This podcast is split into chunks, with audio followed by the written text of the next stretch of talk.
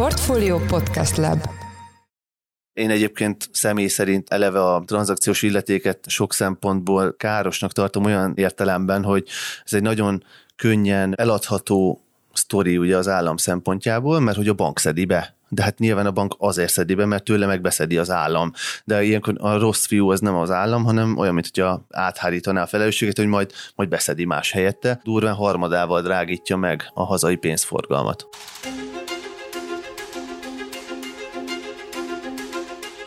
Sziasztok! Ez a Portfólió szerdánként jelentkező heti podcastje szeptember 21-én. Én Orosz Márton vagyok a műsor házigazdája. A mai adásban a bankolás digitalizációjával, a fintech cégekkel foglalkozunk, azzal a nemzetközi és hazai digitális banki versennyel, ami évek óta zajlik a szemünk előtt, sőt, fogyasztóként mi magunk is a részesei vagyunk. Itt van velem a stúdióban Turzó Ádám, a Portfólió pénzügyi rovatának elemzője. Szia Ádám, köszöntelek a heti podcastben. Szia Marci, üdvözlöm a hallgatókat is. És hát nem titkoltan, azért is beszélgettünk most mi általánosságban a fintechekről, meg hát persze meg megnézzük majd egészen konkrét friss eseményeket és friss történéseket, mert két hét múlva október 6-án rendezi a Portfolio Banking Technology 2022 konferenciát. Én úgy látom, hogy ez egy nagyon izgalmas konferencia lesz, tényleg komoly nevekkel. Egy kicsit mesél róla így előjáróban, kik lesznek a legnagyobb nevek, vagy mik lesznek a legérdekesebb témák. Hát amellett, hogy a hazai bankszektornak a krémje a legfontosabb IT vezetők részt vesznek a konferencián, és a, a tanácsadók, az összes szabályozó, akik a banki digitalizációt vezetik Magyarországon, amellett lesznek külföldi előadóink is,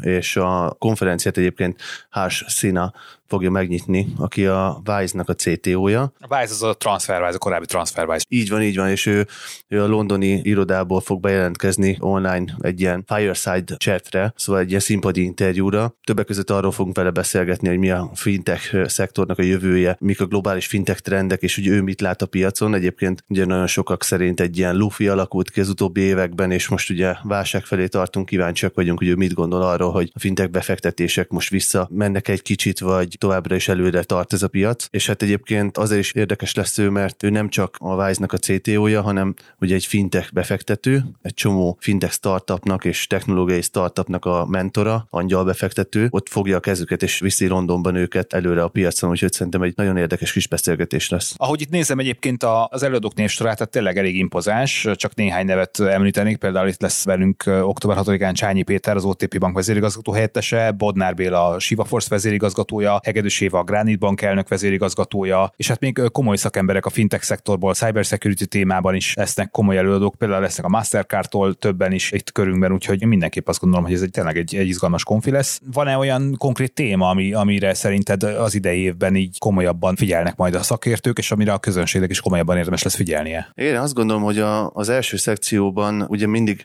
az üzleti IT döntéshozók vesznek részt. Ott arról lesz szó, én azt gondolom, hogy egy kevésbé kellemes témáról, mint amit eddig szoktunk, hogy jaj, de jó, digitalizálódik a hazai bankszektor, mégpedig az, hogy ugye egy hatalmas csomagot kaptak a nyakukba a bankok idén, sok milliárd forintot vonnak el tőlük, és hogy ebben a helyzetben mi történik a digitalizációval, megtörik -e ez a folyamat, az IT büdzséket, azokat mennyire vágják meg, vagy hozzányúlnak el, hiszen tulajdonképpen ez a banknak a jövője, tehát minden forint, amit odafektetnek, az mind a, a bank jövőjéről szól, hogy egyáltalán ehhez hozzá lehet-e nyúlni, hozzá fognak-e nyúlni, azért ez egy nagyon-nagyon fontos üzleti kérdés,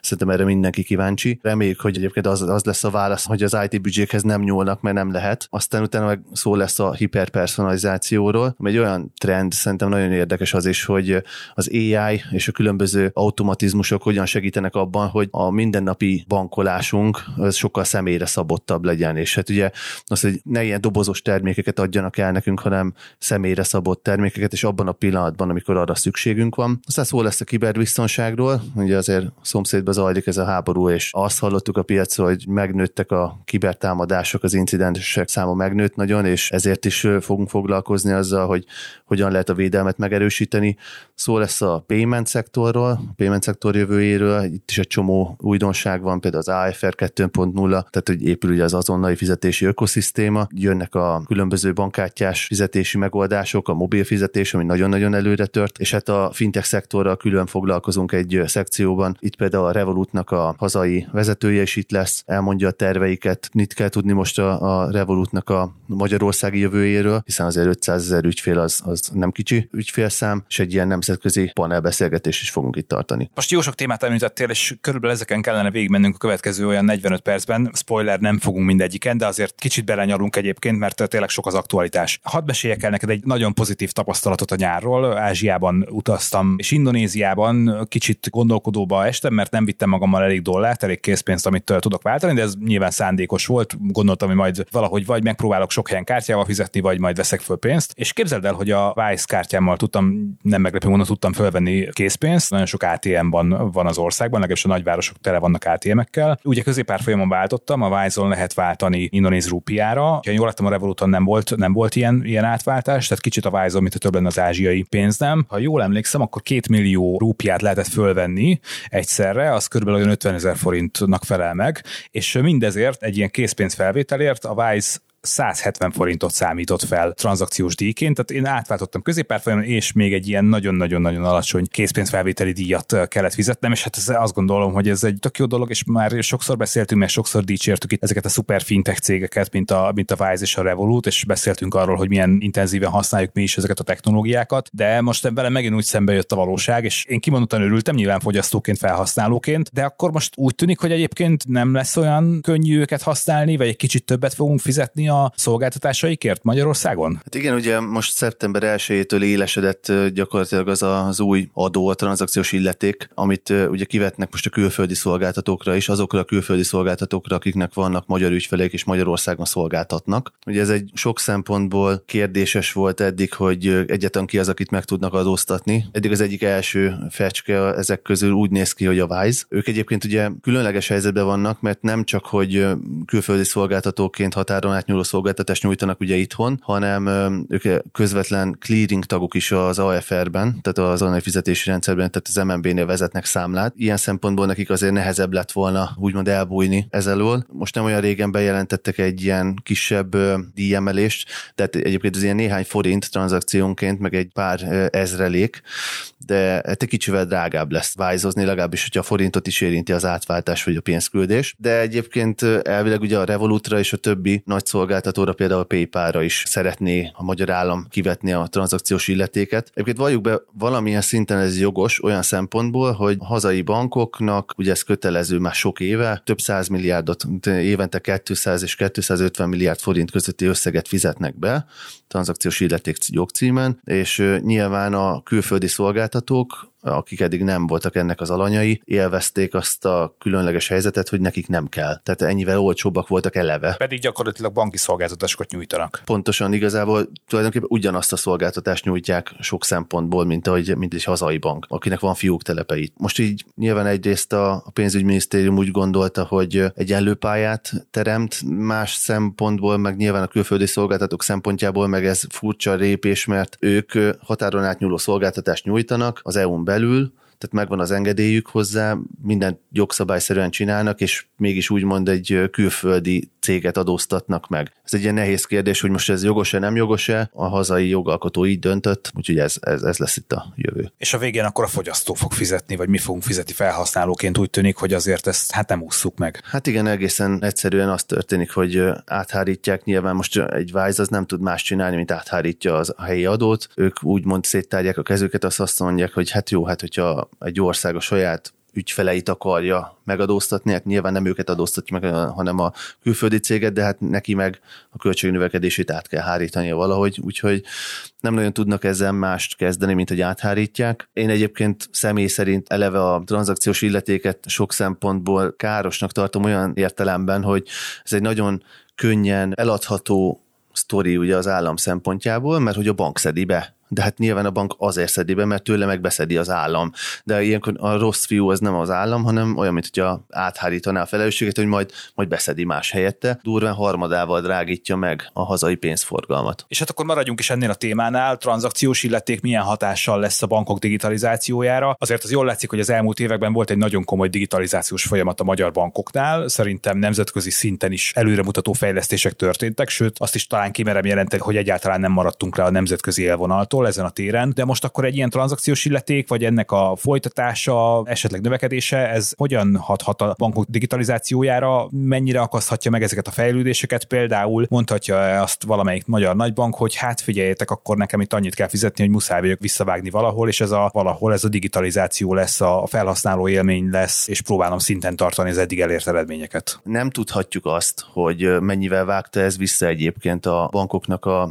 az IT fejlesztési kedvét. Nyilván nem, nem tudjuk, hogy mi lenne abban az alternatív valóságban, ahol nincsen tranzakciós illeték, mert tényleg ez egy sok százmilliárdos összeg, de mivel áthárították, ezért inkább szerintem mindenki úgy tekint erre, hogy egy nagyon jó adóbeszedési forma, legalábbis az állami tekint rá, a bankok azok, azok nem szeretik. Egyébként lenne egy nagyon egyszerű módja annak, hogy legalább a digitális fizetéseket ne befolyásolja nagy mértékben, hogy legalább a lakossági tranzakciós illetéktől eltekintenek. Egyébként ez egy néhány 10 milliárdos összeg, tehát a, a teljes éves forgalomnak a néhány százaléka. Tehát, hogy a 220-ból mondjuk 10 az, vagy 12, amit lakossági tranzakciós illetékként szednek be. Már most is volt könnyítés néhány évvel ezelőtt 20 ezer forintos összeg alatt ugye nem kell fizetni tranzakciós illetéket a lakossági tranzakciók esetében, de nyilván ezen még lehetne könnyíteni. Van még egy másik vonal, ugye a kártyás fizetéseknél is egy éves díjat állapítottak meg. Ott is ugye azt segíti ez, hogy nem látjuk azt, hogy tranzakciónként 20 forintot vagy 30-at vonnak le ilyen adóként, egyébként, hanem ott is évente egyszer kifizetik, és ez egy kicsit ilyen rejtve marad azért a, a, az emberek előtt. De őszintén szóval én azt gondolom tényleg, hogy a kormányzatnak is az érdekében állna, hogyha a lakossági tranzakciós illetéktől teljes mértékben eltekintenének, mert ezt fel tudja pörgetni annyira az elektronikus fizetéseket szerintem, hogy én úgy gondolom, hogy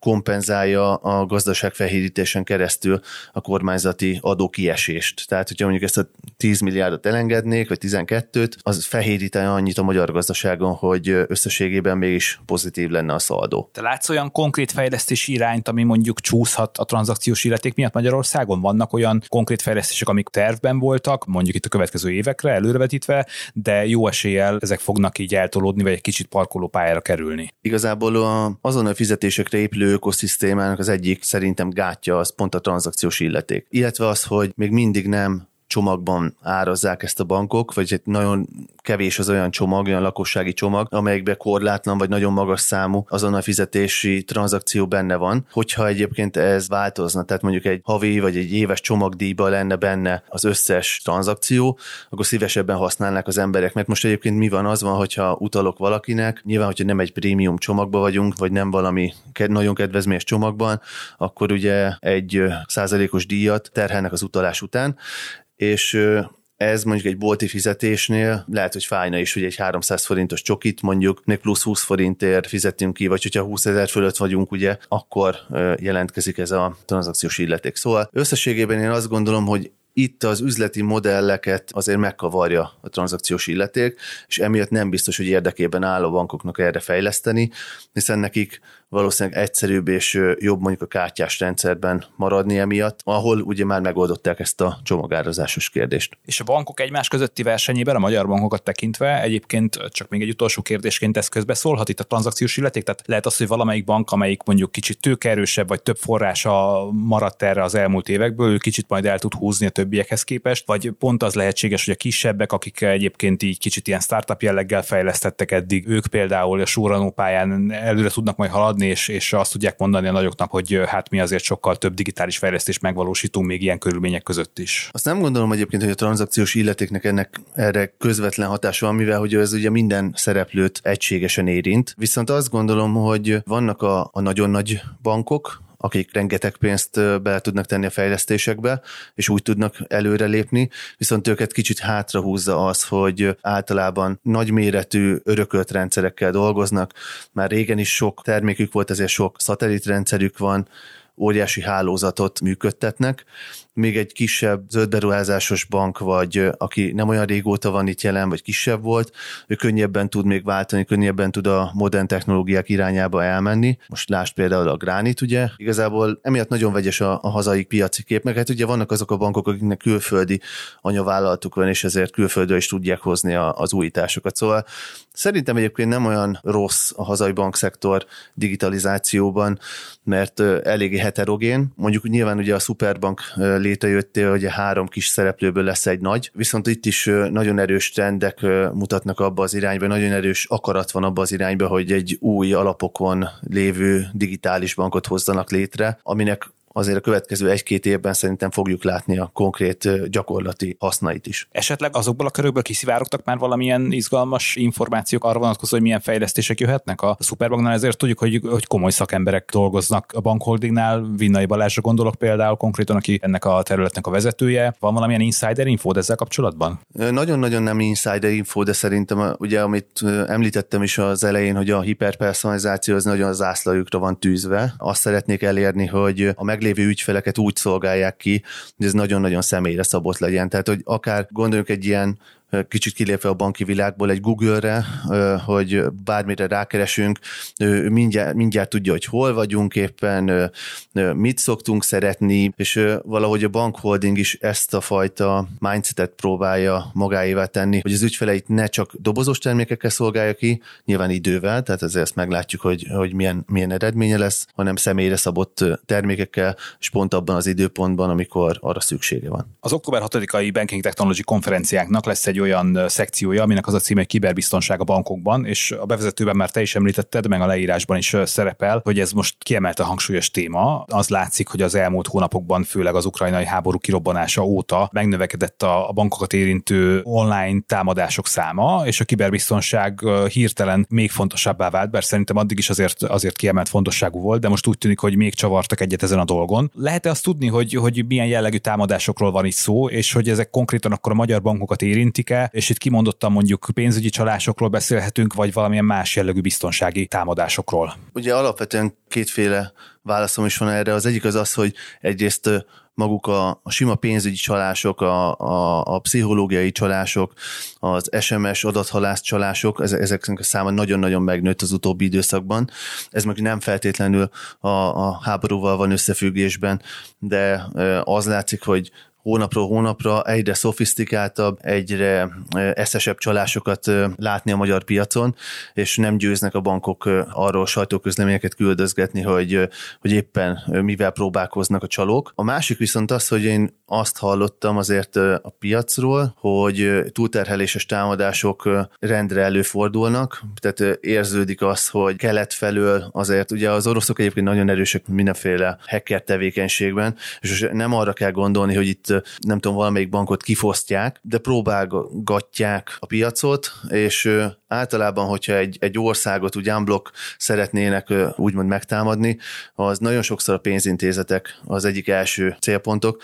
meg a telekom szolgáltatók. Hiszen hihetetlen mennyiségű adat keletkezik ezeknél a szolgáltatóknál. Így van, rengeteg adat van náluk, és egyébként nagyon fejlett technológiákkal védekeznek, előrejelzésekkel, ne tudják tiltani a külföldről érkező lekérdezéseket, mert ugye ez nagyon sokszor úgy, úgy történik, hogy egy ilyen bothálózat, tehát sok megfertőzött számítógép, egyszerű számítógép, laptop indít lekérdezéseket egy oldalra, mivel megpróbálja túlterhelni, hogy az lehalljon, vagy nem működjön. Ilyenekről azért hallani, és de nem csak, nem csak bankoknál, hanem nagyvállalatoknál. Nyilván a bankok prioritásként kezelik, hiszen hogyha náluk van leállás, az azonnal látszik. Tehát, hogyha, hogyha egy netbank elérhetetlen, vagy lassú, akkor az ügyfelek rögtön érzékelik azt, és rögtön, rögtön panaszkodnak, és nem tudok utalni, pedig már egy órája próbálkozok, nem tudok belépni a netbankba, szóval ez, nyilván ezek, ezek nagyon fontos olyan ügyfélminőségi elvárások, amiknek szeretnének megfelelni, és ezért ők különösen erősen védekeznek. Nyilván most, hogyha egy, egy elkereskedelmi céget ér egy ilyen hasonló támadás, akkor most mi történik? Egy óra múlva veszem meg akkor azt a biciklis lámpát, amit kinéztem a, neten. Szóval, hogy ezért is fogunk erről beszélgetni, hogy ki, ki mit lát, ki mit érzékel a, a magyar piacon ebből, és hogy egy, egyáltalán hogyan lehet ezek ellen védekezni. És itt azt láttam, hogy a, a nyitó előadást ennél a szekciónál Bíró Gabriela tartja, aki az MNB informatikai felügyeleti osztályának a főosztályvezetője. Az MNB itt hogy tud közbelépni, hogyha a bankoknak mondjuk segítségre van szüksége, vagy valamilyen támogatásra van szüksége? Egyáltalán mennyire működnek együtt a bankok és a, és a Nemzeti Bank, hogyha a cyber security-ről van szó? Eléggé szoros a kapcsolatuk, én úgy tudom, és uh, igazából az MNB egy elég jó kapcsolatot ápol ilyen szempontból a bankokkal. A bankoknak egyébként jelentési kötelezettsége van, tehát hogyha hogyha valaki támadás ér, akkor, akkor nekik illendő szólnia. Nyilván egyébként nem mindig és mindenről szólnak, mert hogyha van egy kisebb kis érzékelt aktivitás, akkor arról nem fognak egyébként jelentést küldeni, pedig egyébként lehet, hogy kellene, de nyilván ők se akarják azt, hogy azt legyen el róluk a piacon, hogy őket támadták meg, és hogy, hogy bajba került a, a bank, és esetleg az ügyfelek pénze veszélybe került. Szóval ezért ők ezt, ezt nagyon bizalmasan kezelik, de az MNB ugye felügyeli a bankokat, és ők azt csinálják, hogy nyilván kimennek auditokra, megvizsgálják azt, hogy mi történne, ha egy bizonyos mértékű támadás érné a bankot, ők mit lépnének, akkor, akkor az IT csapat riasztható-e, ha éjjel történik, akkor hogyan zajlanak a folyamatok. Szóval nyilván az MNB azt felügyeli, hogy, hogy a hazai bankszektor folyamatosan stabil maradjon, és hát igazából ez az a kapcsolat, ami miatt ők folyamatosan felügyelik őket. Egyébként, hogyha már az MNB-nél tartunk, akkor maradjunk is itt a Nemzeti Banknál. Te hogy látod, hogy az elmúlt években az MNB mennyire tudott katalizátora lenni a bank banki digitalizációnak Magyarországon. Nyilván nem is konkrét jogalkotással, hiszen ők ezzel nem foglalkoznak, de hogy alapvetően a működésükkel vagy a szabályzási rendszer kialakításával mennyire tudták elősegíteni azt, hogy a magyar banki vagy pénzügyi digitalizáció az, az, az fokozatosan fejlődjön, vagy akár nagyobb lépteket is megtegyen, mondjuk a világpiaci trendekhez viszonyítva. Az MNB egy szerintem nagyon agilisan áll ez a kérdéshez, és egy csomó olyan ajánlást fogalmazott meg a, a bankszektorral szemben, ami előrébb viszi a digitalizációt, de egyébként ide sorolható a zöld trend is, hogy minél inkább a fenntarthatóság irányába lépjenek el a bankok, hiszen hogyha a bankok ellépnek ebbe az irányba, és olyan termékeket adnak a, a lakosságnak, vagy a vállalatnak, akkor azzal katalizálni tudják a teljes magyar gazdaságot. És hát a digitalizációval ugyanez a helyzet, hiszen egyébként hol máshol, hogyha nem éppen a banki világban megszokjuk a digitalizációt, megszokjuk, hogy ott intézünk ügyeket, akkor sokkal könnyebben el navigálunk egyébként a, nem csak a pénzügyekben, hanem a mindennapokban is ezen a területen. És hát ugye nekik volt egy ajánlásuk, ami miatt minden banknak egy ilyen digitalizációs tervet kellett letenni az asztalra, egy stratégiát, és minden, mindenhol ki kellett nevezni egy digitális vezetőt, akik közül egyébként sokan ott lesznek a konferencián a magyar bankszektorból, és ők azok, akik, akik dedikáltan azzal foglalkoznak, hogy a bank jól működjön a digitális, a virtuális térben, és amíg ez nem volt, addig sok banknál például az operatív vezetőnél volt az, hogy az IT rendszerek jól működjenek, az üzleti vezetőnél volt az, hogy jó, azért csináljunk digitális termékeket, és így a, a CEO meg azt mondta, hogy ez legyen, ez, ez meg ne legyen. Ugye eldöcögött minden. Ugye eldöcögött minden, és mondjuk azt, hogy persze kinél jobban, kinél kevésbé jobban, hogyha a lakossági vezető mondjuk ilyen digitalizáció szempontjából tudatos volt, akkor, akkor ott annál a banknál jobban előtérbe kerültek ezek a termékek, de ugye ez más és más volt, viszont így, hogy van egy ilyen dedikált ember, így nem nagyon tudnak elbújni ez elő a trend elő, hiszen van, aki itt számon lehet kérni, hogy most akkor jól sikerült a digitalizáció, vagy nem, és hát ugye ő unblock fogja össze üzleti szempontból is, meg IT szempontból is. Mit gondolsz arról, hogy az MNB a következő években is tud még segíteni a bankoknak? Van még hova fejlődni ebben, vagy most már lehet, hogy elért az egész digitalizáció egy olyan szintet, ami után egy kisebb fajta lassulás következhet, hiszen most már például a felhasználó élményben és egyéb szemléletben azért most már egy, egy elég komoly szinten tart a magyar bankok digitalizációja, és lehet, hogy ez a fejlődés, amit az elmúlt években láttunk, egy kicsit lelassul, egész egyszerűen azért, mert nem biztos, hogy azokat a lépcsőket, amik most jönnek, azokat olyan könnyen be tudják majd fogadni a fogyasztók, és meg tudják valósítani a bankok. Igazából ez egy érdekes kérdés, mert szerintem UX-ben persze van még, még bőven van hova fejlődni, de nyilván hoznak egy általános erős szintet a bankok, már tényleg elég jók az online banki felületek, tényleg elég jók a mobilbankok, tök jól lehet mobil fizetni az összes banknál. Viszont a háttérrendszerekben, meg ott még nagyon-nagyon sok a feladat, nagyon sok a munka, és az MNB is egyébként azt mondja, hogy a hatékonyságot kéne növelni. Tehát az, hogy lehet, hogy nekünk ez első pillanatban nem annyira egyértelmű, de amikor mondjuk egy, egy hitelkérelem van, azt lehet, hogy 20 ember kell, hogy aláírja a bankon belül, kinyomtatják, átviszik, akkor digitalizálják, de utána vissza, megint kinyomtatják a, a, a dokumentumot, és nagyon bonyolult folyamatok vannak, és nyilván nagyon sokat kell dolgozni a bankoknak azon, hogy ezek a folyamatok egyszerűbbek legyenek, gyorsabbak legyenek, és akár tényleg napokon belül mondjuk egy jelzálók hitelnek az elbírása megtörténjen, és ne pedig mondjuk heteken belül. Tehát az, amiben még nagyon-nagyon sok tartalék van, az épp ezek a back-office tevékenységek, és a, ehhez viszont ugye hatalmas háttérrendszereknek kell másképpen működni, és a nem is, nem is konkrétan az lesz itt a, a nagy különbség, hogy hogy jobb helyre kerül egy gomb, hogy, hogy nem tudom, hogyan utalok át a mobilbankomból, hanem amikor valamilyen ügyet elindítunk, akkor például minden felületen, tehát a fióktól elkezdve a call centeren keresztül, a mobilomban és az online felületen például ugyanazt lássam, ugyanott legyenek az adott folyamatok. Tehát például, hogyha hitelt indítok el, egy hitelkérelmet nyújtok be a fiókban, akkor az látszódjon a mobilbankomban is, ott is hozzá tudjak nyúlni, és a dokumentum úgy is meg tudjon változni, ott is megkaphassam a dokumentumot. Szóval nagyon sok olyan háttérfolyamat van, amit, amit még így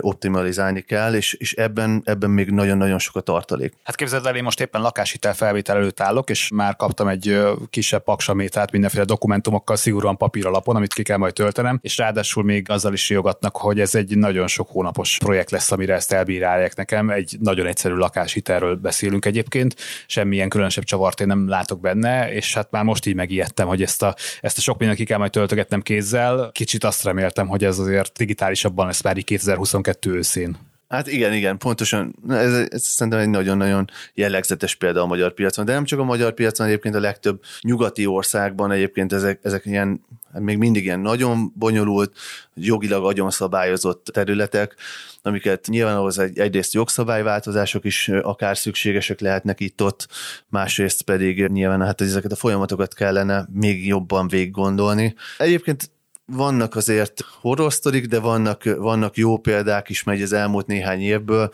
Nekem például egyébként a lakás, pont a lakáshitel az, az, az egy egészen jó élmény volt. Nyilván ismertem azt, hogy nagyjából mi, hogyan szoktak zajlani ezek a folyamatok, de nekem egészen jó volt, de nyilván kollégáktól is rengeteg, rengeteg ilyen óriási, óriási bénázástól hallottunk. Viszont képzeld el, hogy pont az ellenkezőjére akarok példát mondani, nem Magyarországon, meglepő mondani, az elején már meséltem, és talán nem mutatom a hallgatókat, hogyha, hogy egy kicsit visszatérek ide, hogy Ázsiában voltam nyáron, és Indonéziában volt egy olyan applikáció, sőt nem is egy többet is használtam, amik ilyen úgy tudnám elmagyarázni, lehet, hogy aki, aki használta már, annak nem lesz újdonság, hogy egy ilyen szuper applikációk, tehát egy applikáción belül rengeteg mindent el tudok intézni. Például repülőjegyet vásárolni, szállodát foglalni, autót bérelni, transfert intézni, tudok rajta egyébként pénzt pénzt küldeni valakinek, tudok rajta, nem tudom, vonatjegyet vásárolni, tudok rajta ételt rendelni, és az egyik ilyen applikáció úgy működött, hogyha nem a bankkártyával akartam fizetni, akkor megtehettem azt, hogy megvásároltam az adott szolgáltatást, és besétáltam a legközelebbi szupermarketbe, ahol készpénzzel kifizettem. Bemutattam a vásárlást igazoló kódot, és, és készpénzzel kifizettem a vásárlás ellenértékét. Úgy megdöbbentem, nyilván most pont Indonézia, mi nem tudom, egy 270 milliós ország, tehát teljesen más kultúráról beszélünk, és, és fizetési kultúráról, de ott hogy az volt az érzésem, hogy, hogy ott is halad a digitalizáció és a digitális fizetési tranzakciók és vásárlási tranzakciók egyébként. Még egy hozzá képest mondjuk azért a technológiában jócskán elmaradott országról beszélünk, mert azért készpénzes fizetés volt szinte mindenhol, és a készpénzt fogadták el nagyon sok helyen kizárólag. De olyan érdekes volt, hogy, hogy ezt, ezt, ezt megtapasztalni, és annyira, annyira élveztem ezeket a dolgokat, és például egy csomó kedvezményt tudtam így szerezni azzal, hogy, hogy ez az applikáció egy különféle diszkontkódokat küldött nekem aztán minden vásárlásom után, és ezeket fel is tudtam tök jól használni nyilván ő látta azt, hogy én merre felé járok, látta azt, hogy mire lehet szükségem, és ehhez képest ajánlott nekem dolgokat. Azért beszélek erről, mert kíváncsi lennék a véleményedre, hogy szerinted a, a magyarországi fintech széna az hol tart most ebben a tekintetben, például ezeket a különféle fizetési applikációkat, amiket a legtöbben használunk itt nap mint nap, kártyás fizetésre használjuk, vagy, vagy parkolásnál használjuk, vagy buszjegyet veszünk rajta, vonatjegyet veszünk rajta, sorolhatnám. Ezek mondjuk mennyire testesítik meg a világszínvonalat, milyen téren lehetne itt fejlődni, és egyébként egyébként azok a startupok, akiket az elmúlt jó pár évben itt nagyon komolyan felkapott akár a gazdasági sajtó is, ők például mennyire tudnak ebben újat mutatni a magyar felhasználók számára? De azt gondolom, hogy igen, amiről beszélsz, az tényleg abszolút ez a szuperapposodás, ami az ázsiai világra jellemző, és tényleg keleten ugye hatalmas piacok vannak, és egyetlen applikáció rengeteg-rengeteg mindenre jó, és, de ez a trend egyébként már nyugat felé is azért utat tör magának. Egyébként a nyugaton ugye az van, hogy, hogy itt már van egy, volt egy nagyon jól kiépült pénzügyi rendszer, épültek az appok, a közösségi appok, stb. És ezek ugye önmagukban fejlődtek, és a, viszont a keleti régióban meg ugye kimaradt egy, egy csomó olyan lépés, nagyon sok volt az alulbankolt, akinek, aki nem fért hozzá a pénzügyi rendszerhez egyáltalán, és rájuk építettek ilyen fintekek, ilyen startupként egy-egy alkalmazás, amiben már lehetett fizetni. És akkor amint, amint lett egy ilyen elektronikus fizetési lehetőségük, elkezdett köré épülni az ökoszisztéma, és így alakultak ki ezek a szuper appok, amivel tényleg lehet ételt rendelni, parkolni, lehet vele taxit rendelni, meg mindent. És igazából ez két dolog miatt alakult ki, a hatalmas népességszám miatt. Tehát ennyi emberre már megéri fejleszteni nagyot is. Pontosan. Tényleg egy, egy 270 milliós piacra azért hamarabb kijön, 27-szer gyorsabban kijön a, a profitabilis működés, mint a, a, a, a magyar hát és piacon. ezek az országokon átívelően használhatók, tehát egyébként, hogyha valaki például arra felutazik, ezek szinte mindegyik dél-kelet-ázsiai országban működnek, az adott lokációt kell beállítani, és aztán működik az egész. Igen, ez tényleg a keleti világban így nagyon szépen kialakult, és nagyon gyorsan, és mondom, Nyugat-Európában viszont ennek nem volt meg, vagy nincs meg a kultúrája, de azért van egy-kettő olyan app, aki szuper appá akar válni. Egyébként a Revolut is azt állítja magára, hogy ők, ők most egy pénzügyi szuper app, és nyitnak az egyéb Beyond Banking szolgáltatások felé. Ilyen egyébként ugye tavaly épp a konferenciánkon mondta az Andrius Biceika, hogy egy ilyen szállásfoglaló funkciót építenek bele a Revolutba. És működik is azóta. És, és igen, és ez is egy ilyen, ez egy darab kis ága. Nyilván egyébként a neobankoknak más a helyzete, mint egy hazai univerzális banknak, erről is már régebben is beszéltünk, hogy igen, ők, ők nem adnak babaváró hitelt, meg nem adnak csokot, ami, tehát ugye a, egy hazai banknak van csak azért, hogy ő a pénzügyi szolgáltatásokat lefedje, azért van neki száz terméke nagyjából, a Revolutnak meg van mondjuk alapból öt, és akkor ahhoz hozzátesz meg egy szállásfoglalást, tehát nyilván ilyen szempontból neki ezért könnyebb a helyzete, de de épp ezek a neobankok azok, akikből kialakulhatnak ilyen szuperappok, és hát ugye tényleg a Revolutnak ez konkrétan célja is, meg hát ugye ők adnak biztosítást, kriptót, brokeri szolgáltatásokat, szóval már azért a pénzügyi vonalon belül ezeket a standardizálható termékeket, ezeket minden, minden piacokon tudják adni. Nyilván nekik az a nagy kihívás, hogy mivel pont ezeket a babaváró meg a helyi termékeket nem tudják adni, vagy hát nem, nem éri meg nekik adni egy ilyen 10 milliós piacra, vagy egy 5 milliósra, ezért nekik olyan kell, ami egész Európára alkalmas, tehát ilyen például a szállásfoglalás. Szerintem egyébként érdekes, és biztos, hogy ebbe az irányba fognak elmenni ők, meg hasonló fintekek, de így Magyarországon nem igazán látom azt, hogy ezek a Beyond Banking szolgáltatások úgy nagy, nagy volumenben megjelentek volna, és épp ezért, amit mondtam is, hogy, hogy eleve annyira sok terméket kell fejleszteniük szabályozási változások miatt, illetve azért, mert annyira, mert univerzális bankként ugye minden területen ki kell szolgálni az ügyfeléket, hogy nincs igazából olyan nagy sok értelme annak, hogy mondjuk szállásfoglalást is betegyenek, de azért vannak jó, jó példák, például ugye nyilván az OTP színpőjét szerintem sokan ismerjük, de például a KNH-nál lehet ugye BKV bérletet vásárolni, ha jól tudom, és hát ugye vannak példák, még egyébként pont az OTP nem olyan régen egy ilyen foglalj orvost nevű startupot fel, vagy oldalt felvásárolt, szóval szerintem lesznek azért a nagyok, nagy bankok között lesznek ilyen beyond banking szolgáltatások, amiket behúznak, azért, mert akkor jobban megismerik az ügyfeleiket, lesz egy közvetlen kapcsolatuk velük, vagy például ingatlan szolgáltatásokat, hogyha például ilyen lakásértékesítési oldalakat működtetnek, akkor ugye az